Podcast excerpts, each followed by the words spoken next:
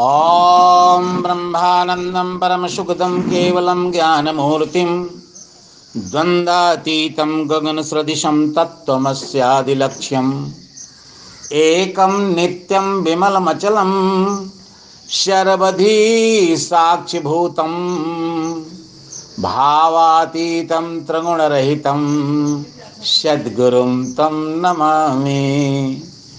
वसुदेवसुतं देवं कंसचारुणमर्दनं, देवकी परमानन्दं कृष्णं वंदे जगद्गुरुं।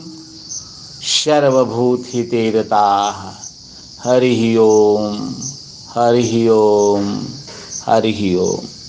श्रीमद्भगवद गीता मंगल योग अध्याय आठ। श्लोक पाँच में अर्जुन के प्रश्नों का उत्तर देते हुए भगवान श्री कृष्ण कहते हैं, अंतकाले च मामीव आस्मरण मुक्त्वा कलेवरम, या प्रयाति सा मद्भावम, याति नास्त्रि अत्र संशया। अंतकाले च मामेव स्मरण मुक्त्वा कलेवरम यह प्रयाति सा मदभावम, याति न अस्ति अत्र संशय। और जो अंत समय में मेरा ही स्मरण करता हुआ शरीर को त्याग कर जाता है, वह मेरे भाव को प्राप्त होता है। इसमें संदेह नहीं है। ऐसा भगवान श्री कृष्ण ने अर्जुन से कहा, अंत भला, शोहो भला, अंते या मति सा गति जीवन मृत्यु की ओर चलता है। मनुष्य अनेक प्रकार के कर्म करता है। प्रत्येक कर्म और विचार से संस्कार बनते हैं और मृत्यु के समय ज्ञान पीछे रह जाता है। और संस्कार आगे बढ़ के सामने खड़े हो जाते हैं। संस्कारों में भी जो सबसे अधिक बलवान होता है, वह सबसे आगे रहता है। सारे जीवन में छल कपट करने वाले के सामने छल कपट की छाया सन्मुख आती है। पत्नी पुत्रों में मोह रखने वाले के सामने अंतिम समय में उन्हीं का राग रहता है। भौतिक वासना में जीवन बिताने वाले के सामने अंतिम संबंध में भौतिक वासनाएँ खड़ी हो जाती हैं। जीवन भर जो कुछ किया जाता है, वही अंत में आगे आता है। जो जीवन भर सत्य सेवा सदाचार के स्वरूप परमेश्वर में लगा रहता है, वह अंत में भी परमेश्वर को ही अपने सन्मुख देखता है। उसे मृत्यु की भयंकरता डराने धमकाने में समर्थ नहीं होती। सच्चिदानंद का स्मरण करता हुआ शरीर छोड़ने वाला निश्चय पूर्वक सच्चिदानंदमय को प्राप्त कर लेता है। भगवत भाव में रहना साक्षात मुक्ति है। मंगल मार्ग पर चलने वाले प्रत्नशील जन क्रम मुक्ति और जीवन मुक्ति प्राप्त करके अंतिम समय निसंदेह परमेश्वर के भाव में मिल जाते हैं। जो जीवन में मुक्त है, वही मरकर भी मुक्त होता है। और जो जी, दुखी, दीन और भयभीत रहता है, वो मरकर भी दुखों से ही नहीं छूटता। अंत समय को, अतः मनुष्य को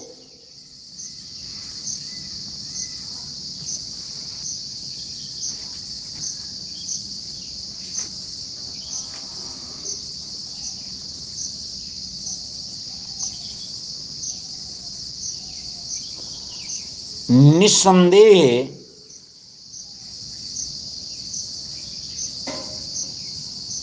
पुरुषार्थ करना चाहिए, जिससे जीवन और जीवन का अंत सुंदर और सुखमय बन जाए। मृत्यु के समय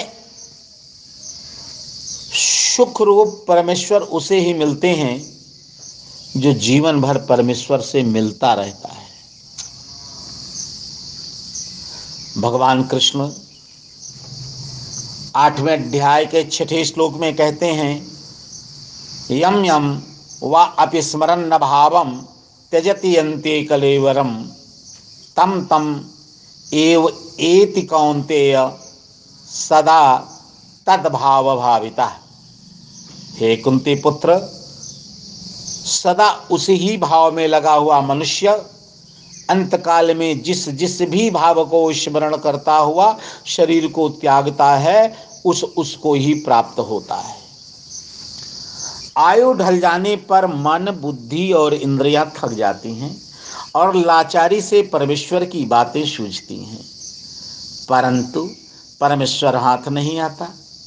जिसने जीवन में कभी परमेश्वर का चिंतन नहीं किया, उससे मृत्यु के समय भी उसका स्मरण होना संभव नहीं है।